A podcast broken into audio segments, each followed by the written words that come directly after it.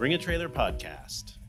Hello, everybody, and welcome back to the Bring a Trailer podcast. This is Alex, and I'm joined by Zac. How are you doing today, Zac? Hey, I'm good. What's on the schedule today? Well, I was hoping that we could chat a little bit about cars that have been on the site recently, interesting results, uh, things that we were getting excited about, and then maybe we could pivot over to the long list of wonderful questions that our staff sent us, topics that they were interested in hearing us discuss on the podcast. Awesome. I'm stoked for the staff questions.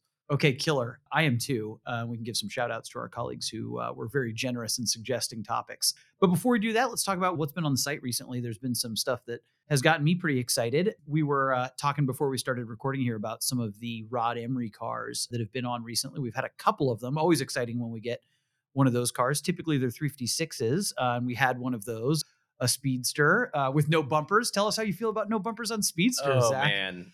Does anyone feel great about no bumpers on speedsters? uh, I don't know. I could do sleigh bumpers, but no bumpers, not my favorite. What is a sleep? You mean like the little Nerf bar thing? Do you remember Randy's black Super 90 for this? No, I, I only knew about his silver 356A. They're kind of Nerf bar Yeah, they jut down and then curl up in the front. Yeah, I've seen those have those before. Yeah, I always, I think maybe that's what I always referred to as Nerf bars. But yeah, just Mm. little two little vertical things. No they're not. member. Yeah, they're not horizontal. Yeah, yeah, okay.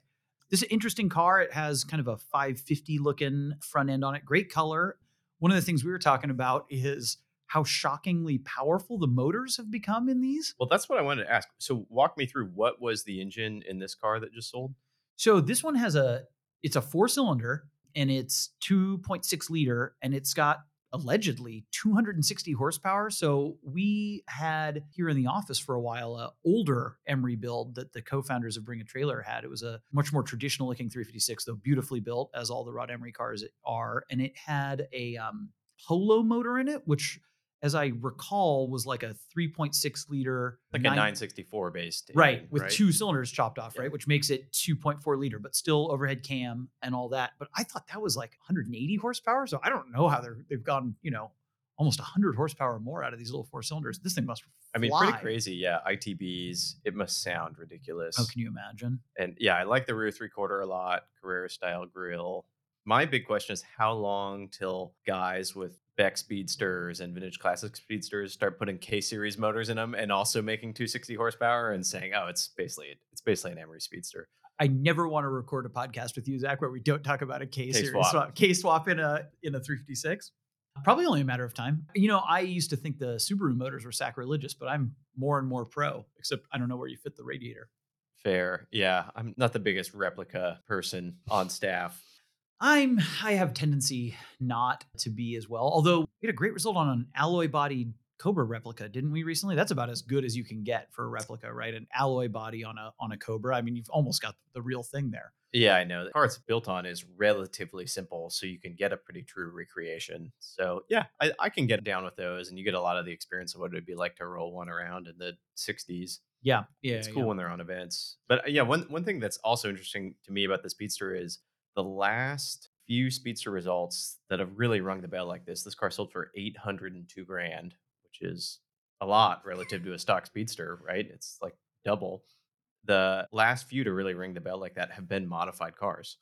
Serio's Black Speedster, which was sweet with the Wilhoit motor. Oh, I that car was great. That was the car that had the black Rudge knockoffs on it. Yes. Yeah, um, and the. Wilhoit motor is sweet in that. Yes. And it was four speed. I mean, great event car. And I believe he's driven it a ton on a ton of different events. That sold for, I think, around 600 grand. Wow. So it's interesting to see original cars are maybe a little flat over the past couple years. I mean, it's still an incredible car. A lot of event eligibility and owning one like gives you access to all this just cool Porsche World stuff and cool vintage event stuff. So I see the appeal, but interesting to see people really paying up for modified cars like that. Do you think that that is brand or mark specific? I mean, Porsches are kind of famous for having modifications, right? Like most Porsches are modified, at least most vintage Porsches. So do you think that that would hold true for other cars too? Or do you think that's kind of specific to uh, I Porsche where people are willing to tolerate more modifications? Good question. I don't know. It seems like the I guess you could call them manufacturers or like tuning houses that are building these either true to the original ethos recreations or resto mods like the Gunther Werks 993s that have crazy performance but still some vintage characteristics. Seems like Porsche is the big one that sort of cracked that market. We haven't seen much from other manufacturers other than their there's the Jaguar Eagle, Oh yeah, yeah, yeah. Um, uh huh. sort of Restomati E type. In the truck world, there's some of that, right? John Jonathan Ward was on this podcast with Randy recently, and obviously those cars have enormous value. The Icon builds. Yeah, absolutely. That's a good point. I don't know. It'd be cool. I mean, the Alphaholics GTVs are sweet. Everyone here in the office would love to have one, but they just don't have quite the. Just seems like there's fewer of them out there than all the Porsche yeah, ones. totally. I think we've only had one of those crazy Alphaholics build. I loved that car though, with ITBs on it and carbon fiber body panels and stuff. That was an interesting car because I don't know if you remember that one, but it was bought on BAT in unmodified state, and then the guy sent it off to Alphaholics to have the build done, and then listed it again. Did you? I do remember that? that. Yeah, Yeah, okay. I think he bought it from Nusha. Yeah, It was a- Noosh. yeah, so it was was starting with a pretty clean car. Yeah. Anyway, yeah, interesting tangent. What maybe we'll circle back to that on a future podcast. It could be a whole topic, right? I am curious, yeah, what what manufacturer you'd like to see or what model you'd like to see. Yeah, I mean, you know, like- typically the older I get, the more I want the car to be the way it was when it was new from the manufacturer. And yet Yep. you can't deny an Emory car or an Icon Bronco, right? Like that's an amazing experience in and of itself. But I think you're right. That's almost like it's almost like its own manufacturer building it, right? It's like an Alpina is different than a Yeah. BMW in some ways, right? It's also funny to hear you say that because your 912's kind of like built the way you like it. You've got a fat motor, totally. slammed. Yeah. That took 20 years to dial it in though, you know. And, like, now do you wish now that you're an old man, do you wish it was just stock? No, a 912E is a sad object in stock form. Hmm. I remember what that car was like with 90 horsepower. It is better now. But anyway, I But am thinking about putting 15 inch wheels on it and skinnier tires and everything. Cool, I support that. Yeah. I love driving that car. It's so neutral, handles. It's very confidence inspiring. But and fat motors is what used to be in the Emory cars in the early days. Right? That's correct. That's in fact, that's why I wanted that motor for that car. Really? Uh, on Jay Leno's garage many years ago, Rod Emory brought two cars, one of which was later auctioned on BAT, that silver 356, I think it was an A coupe. Uh, he brought two cars to Jay Leno. This was like pretty early on when Jay Leno's garage was becoming kind of a YouTube phenomenon. And those cars had 2.7 liter fat motors in them, which are um, still pushrod. They're pushrod Type 4 Volkswagen engines with like 180 horsepower. And that's what made me want to want to build one. And when I told the fat guys that I wanted a 2.7, they said, no, no, no, that's for the rich guys. You want a two four. It'll be more reliable and you'll make almost nice. They power." sized you up They totally did. They totally did. And they were right. The motor's been great. I've had it for s- it was right when I first started working with you when I, I remember, built. yeah. So I've had it for six or seven years. that drive we took for the first time after it was built, it was smoking up a storm. God, I don't remember that. Where was and that Howard on a rally? his mom's Cayman. Oh, I do remember that drive. Oh man, yeah, I almost killed We- myself. On Yeah, that we can recount those tales in, in the future. yeah, trying to keep up with Howard's Cayman in that 912. Uh, interesting comparison talking about uh, you know values and modified cars. The other Emory car we had was a not a 356. It was a short wheelbase 911S, a 67. I freaking loved that car. Still did great. What did it sell for? 300? 310. 310. Great car. Not something you see every day. A, a 911 by Rod Emory. I know. I was just going to ask. I think that's we had a 912 Emory race car four years ago now, and I think that was a pretty early car for him. Yeah, interesting to see a 911 come through on them. pretty great car. Uh, tremendous horsepower out of a 2.8 liter twin plug motor. Great stance, great colors. Uh, would you cruise that around, or is that too racy for the street? Do you think? I've yet to come across something that I think is too race. I have a high tolerance for stuff like that, but for me, I'm just a little bit more of a long wheelbase early 911 person. Yeah. the short wheelbase cars are cool for a lot of reasons, but the wheels are always so inboard, which you like, I do. and I, I understand the appeal, but I like some of the touches that the little bit later long wheelbase cars get. I mean, my dream would be to have a, you know, my love for you used to have a 72. I love a 72 with the outside fuel door and all that. Those are my favorites. But I like all these long hood cars, Zac. Anything in particular that you wanted to talk about, or any interesting results that you thought were kind of exciting? Um, well, you're bugging me about this 400,000 mile Supra, which was cool to see. I mean, kind of a, a labor of love, a little bit out of the guy selling it, assisting the nice older woman whose husband, I think, daily drove it for basically his entire life from the 90s on. That's how it accumulated all those miles, and it was in rough shape. Did you go down the YouTube videos he made? I, I didn't go. I watched a few of them here and there. The main thing I was doing was reading through the comments. This car got a lot of attracted a lot of attention. I think a few news outlets even picked it up. It got almost 200 comments and over 50,000 views, and ended up bidding pretty strong. Were you surprised by that result? Sold for almost fifty thousand dollars. Yeah, it sold for 58, 750. I thought it would probably get to 50 all day. The Supra parts are just getting so expensive, where I'm pretty sure at that Getrag six speed is like bottomed at 10 grand. So parts alone. No kidding. That's what those gearboxes cost? Yeah. Whoa. Because mm. people want to swap them into the automatic cars? That and they just are super robust, hold a lot of power. I believe it's the same transmission that's in the R34 also. Oh. I don't know what else is shared with it. Anyway, God, I I, mean- hope somebody doesn't part that out. I hope somebody No, just no, cleans it up and drives it around. I love all I mean, the seller did an awesome job of cleaning it up himself. And sorry, it sold for 49.5. There was another 97. There were two blue, blues, right? Yeah. also high mileage that sold the week after. What Or, was, the, what was the mileage on that one? I saw that. or I guess it's low mileage relative to this one. It was 205,000 miles. amazing. But the seller on the 388,000 mile car did a phenomenal job with all the YouTube videos. If you're into, do you ever go deep on detailing cleaning videos? I like on Reddit, there's the oddly satisfying. There's like, there's, oh no, there's like a power washing porn subreddit that I watch. And there's also like a, you know, oddly satisfying one. And a lot of times they are about cleaning. I do love watching that kind of stuff. There's some great cleaning vids from this guy pulling it out and redoing all the carpets and interior. So he really put the sweat equity into it. And the result, yeah, it looks like a car that's ready to go another 400,000 miles. awesome. A couple years ago, you were contemplating a kind of driver level, semi in need of restoration Mark IV Supra Turbo, weren't you? I'm always kind of thinking about these. I think like a as stock as possible, like this car, and kind of rough, so you could still drive it around the city. You know how much I love road trips. Like cruise it to LA, Totally. be great on the freeway, solid. I'm not into the whole like big power. I don't need a crazy modified Supra or anything like that, but just to enjoy it kind of as it was built in the time, much like you were saying that you like uh, a little bit earlier though. I'm sure they're not slow. They're over 320 320, horsepower or something yeah, like that. I'm sure it's not torque. terribly Six-speed. slow. There's a great best motoring video of I think it's 93, the release of the Sorry, best motoring is the one where all the Japanese race drivers race like street cars against each other. Yeah, okay. Exactly. I've yeah, seen it's, clips of it's like Gran Turismo in real life.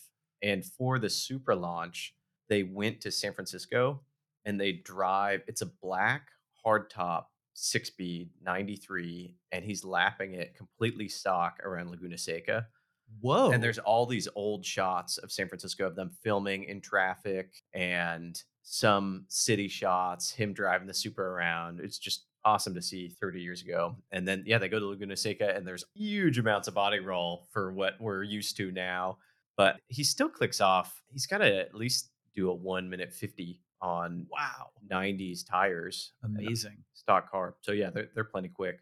I'm nostalgic for body roll, Zac. That's one thing we forgot to mention about this car. This is a hardtop. The high mileage Supra is not a Targa top, Oh, yeah. which is pretty rare, right? it's uncommon. Yeah, there's some years where you can only get a Targa. When you're, you can only get an automatic too. I'm like, I'm a Targa guy. I These know. though, I know. I know. they're, they're is kind of heavy. It's kind of a big GT car, and it's just nice to totally. The top fits in the rear hatch. It's And I, I if I, correct me if I'm wrong, but I believe it actually like screws. It's like a hard mount for the Targa top. yeah. There's a little tool. Right. So Supra buyers out there, make sure you have the little Targa top pouch and tool in the glove box. tips tips from the BAT podcast.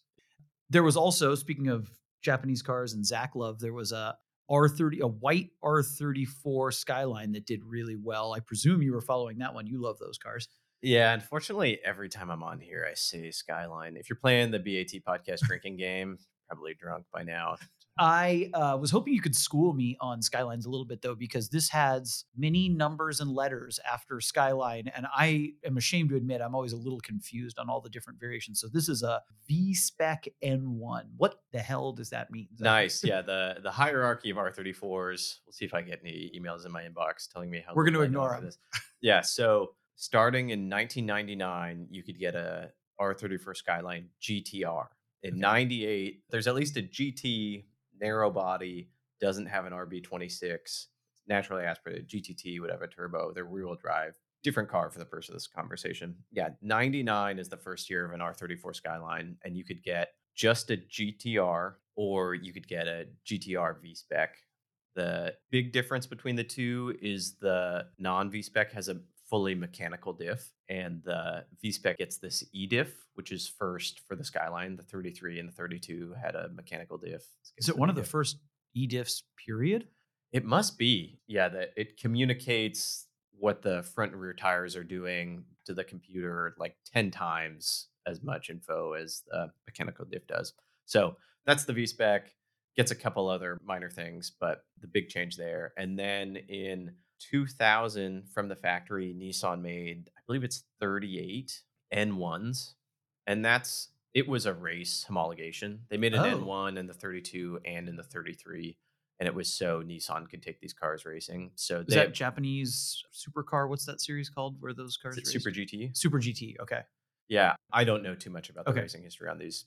Anyway, the N1, there's no central locks, there's no AC, there's no stereo. They get uh, thinner paint from the factory. They all came in white. They call it, I think they call it factory hardened paint. Whoa. This lighter paint on it. Yeah, no privacy glass. So is this this is top desirability level for 2000? In terms of yeah, production numbers alone, it's it's very true to the race car in terms of the features that it strips out. It's a little more hardcore than I typically like, just because yeah, I like cruise my cars on road trip and stuff. You said like no that. AC on that car? no AC, no stereo, but it still gets the awesome computer that debuted on the R34 Skyline that has The, the, PlayStation looking thing? yeah, I Gran Turismo yeah. graphics on there and Uh-huh. gives you like pitch and yaw and boost and all this stuff. And they also get a unique engine that has forged pistons. I think a different oil cooler, different cams. Uh, It may actually be the same cams, but forged pistons and I think connecting rods and, and some other stuff. And I believe they get different, slightly larger and ceramic turbos that are just more robust. So a lot of the 38 cars that came out over the past 20 years, they were cheap for a little bit, and people as people with these cars do, modified them quite a bit. So seeing one like this that's relatively or pretty much stock is definitely the formula for what was a, a great result for it. So yeah, and then in late 01, early 02, they debut a refresh of the car. You can get a V-Spec 2, which gets a carbon fiber hood, different suspension, larger rear brakes, and then they made an N1 of the V-Spec 2, and I think there's only 20 of those. I haven't Wow. seen one come to market. And then you get the Nürs, there's an M spec Nür, and there's also a V spec Nür. The M specs on the shore display list. The V isn't. Both of the Nürs get the N1 engine. That's the big appeal of them. They get the upgraded engine from what's the street race car homologation. Some other little bit unique touches about them. The M spec is like a luxury spec that the chief engineer or the president or some higher up at Nissan at the time loved the R34 Skyline and wanted one that was just more comfortable and luxurious. Love that. so they put adaptive suspension on it. I think they call it ah, it's like ripple ride suspension or something like that. So it's it's more compliant, and then it gets leather interior and factory heated seats. wow. So that's the M spec, and then the V spec is still that sounds like the Zac spec. That would uh, it's kind of cool, but it's like it's dumb. But the letter V is so much cooler I- than the letter it is, M, that's true, right? It's That's true. just but heated leather seats is kind of strong in a Skyline. I know, but they're still Nissan leather seats, Yeah, and you can just tell by the photos like the fit is not quite right. Uh, so yeah, the, the cloth interior is just way better. Yeah, on those. sure. those seats are unique to that car and just look so sweet. So it's amazing you're able to rattle all that off. I'm, I was nodding my head, but I I'm lost. uh, Like, I'm I sure there's sure there's some corrections that'll be submitted in there. Something. Uh, All right, well- now I can finally stop talking about skylines. No, podcast. no. Well, it was my fault. I brought it up, and I probably will bring it up again. That was an education. I appreciate that. I like those cars a lot. I just I do have a hard time keeping straight what's what. But I kind of want the the soft comfort car. Was that? Could you option that, or is that a, a thing that they released a limited number of the? Yeah, limited spec? number. There's Okay. 285, I think, is M specs, and then there's right around 700 V spec Nürs. So that's the split. Yeah, there's just around a thousand, and there's like an ambiguous three that may or may not have been like lost at sea or had an accident. There's something weird with the production numbers on those. the history of any car is like that, right? People always claim they know exactly what happened, but that's not always the case. Awesome. Any other uh, results that you want to talk about? I have some other things written down here, but I want to make sure we have time to get to our questions from our staffers. I'll just note we had a Vincent Black Shadow. You know how much I love when we list Vincent's, and I always like to bring up motorcycle results that sold for Bike 86 talk, grand. man, like an ex addict. I'm ready to talk. Well, first of all, we have a great motorcycle team here who specializes in working with our motorcycle sellers and writing those listings up, especially when it's a special bike. Shout out to Tyler Greenblatt, who you know, who's such a great guy and does such a good job with those. But I'm always excited to see those bikes. My dad had a box of Vincent parts in our garage for my whole youth. So it's nice to see them when they're put together and actually rideable. We've had some cool Ferrari Dinos. Not live, but I had a moment this week where I was just going down such a deep rabbit hole on NC30 Hondas. Oh man, is that the V4? Yeah, the VFR 750 Yeah. is a four cylinder, Yes. and then they also made an NC, which is a 400cc four cyl, Amazing. revs to 16 grand. They're much less expensive. Just That's the one of with the mono shock, like swing arm on one side and white wheels and all that Yes, stuff. it has a single sided. yeah, dude, they look so great. They're like red, late blue. late 80s. They have the two headlights. Man, those Yep. are great looking. Ugh. kind of want to just shove one in the office, but it's such a gateway drug. It's totally is a gateway drug. That's like the ultimate like rich guy man cave art, you know, one of the one of those things. They are beautiful Yeah, looking that and- motorcycle. and, a 998 Ducati. yeah, totally. Well, right, I'm not opposed to it. If you want to do that, I'm fine with it. You want to dive into some questions, Zac? Yeah, please cue them up. Yes. So this is uh, the other day I said we're going to record a podcast and asked our staff what kind of stuff they'd like us to talk about, and we got a bunch of responses. Tremendous number of responses on uh, on airplanes in the background of shots, which maybe we'll save for another day, since uh, I know you're not quite as much of an airplane nerd as I am. I've but become an aviation enthusiast, like as a byproduct of my dislike of flying, though. Zac and I recently flew back from New York together, and you you were you were you were clocking all the noises. That's the gear. There's the flaps. There's the spoilers. I was like, you are right, Zac. You were right on. It's all fun and games till a noise happens that you don't recognize. until the, the the bolts on the door plug are loose or missing or whatever it was. I'm a drive around with the windows down kind of guy anyway. Heated seats in your R34 Skyline. Got a bunch of good questions here, and a lot of them have to do with things that we hear a lot as staffers. I'll tee these up and we can kind of discuss them back and forth. Yeah, Um, shout them out. I want to hear who the staffer is too. Absolutely. So, uh, right up top, we have Ryan S. He threw a lot in here. One of the things he asked about is photo age. And I, I know that we have discussed this on the podcast before, but it's, it's never a bad idea to talk about photos and how important they are for the presentation of a car.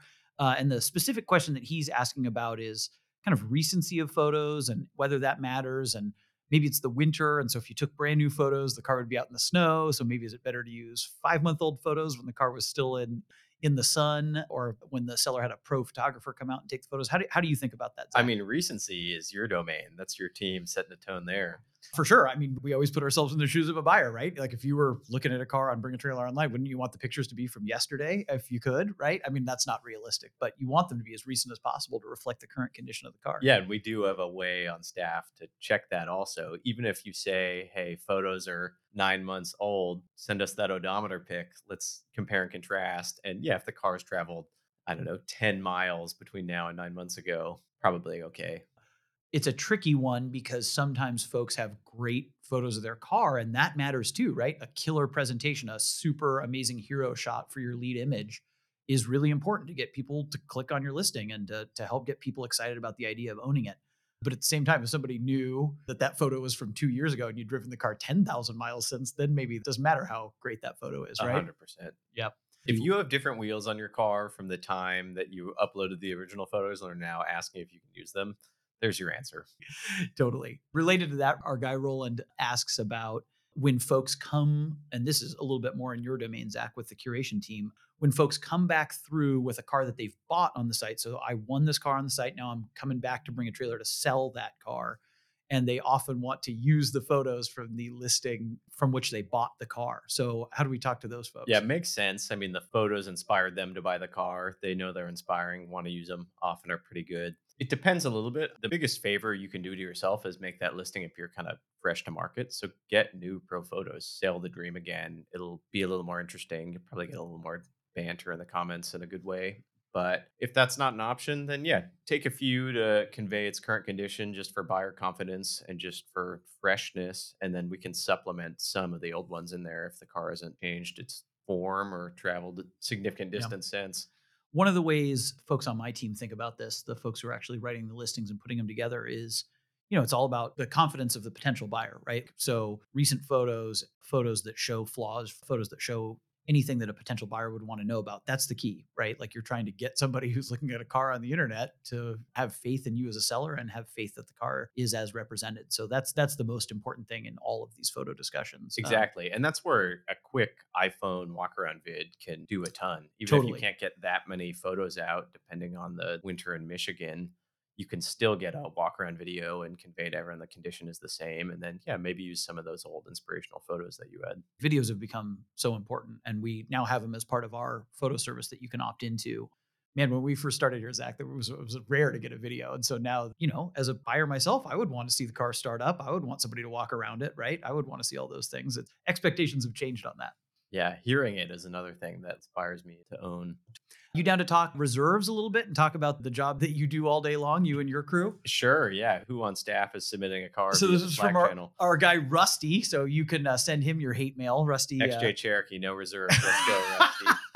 So uh, Is one the of the, Dolomite finally getting cleaned up. I'm looking at his Slack profile photo, and it's it's the Dolomite. Nice. So Rusty taking on the persona of a potential seller on BAT, saying, "Hey, it's my car. I'm going to pay you ninety nine dollars to list it. Why can't I select any reserve I want?" I presume you hear that question all day long, right? Yeah, Zac? that's a tough one. That's one that used to bring out a lot of emotions in Howard and I in the early days. But now, yeah, letting people know it's just not a feed a list service straight up. It's a curated marketplace. And like any curated marketplace, the reserve's a component of that. We want to vet to make sure sellers are realistic and not just testing the market. It's sort of important to the integrity of our marketplace. Everyone knows they have a realistic chance of winning the car and things have been vetted to make sure sellers' expectations are within market value. yeah. Nobody feels good when the car doesn't meet reserve at the oh, end. Oh yeah, it feels feels terrible for us to like list a yellow Civic Si with forty thousand miles with a hundred thousand dollar reserve. yeah, yeah. That one will be no reserve if my son doesn't drive it, Zac. He actually really wants it. Uh, he's only less than two years away from his permit, if you can believe that. Also, from Rusty, another really good question uh, that we get a lot, which is how many people are going to see my car? Where is it going to be featured? Like, how does it get highlighted? Like, how do we make sure people click on my listing? We have a really healthy viewer count, watcher count on our listings, but presumably you get that question in curation a lot too, Zac. Yeah, we, it's weird. We used to get it a lot more in the early days when I think more people were unfamiliar or skeptical with the site. But now we're so fortunate to have just so much notoriety that people kind of know what to expect on that front. I get a lot more direct requests for like, can this be on your Instagram, or or can I can I Venmo you to get this on your Instagram? Uh, unfortunately, no no direct requests there. But many cars are still featured on our Facebook. I know that's not as big of an audience as it once was. A lot of people have kind of shifted over to Instagram, but um, that still goes a lot. Everything goes on our what's now X, I believe. Ass- assuming we yeah we switched Yeah, over. be there. careful. That's- Elon gets mad if you call it Twitter, so be Um, careful.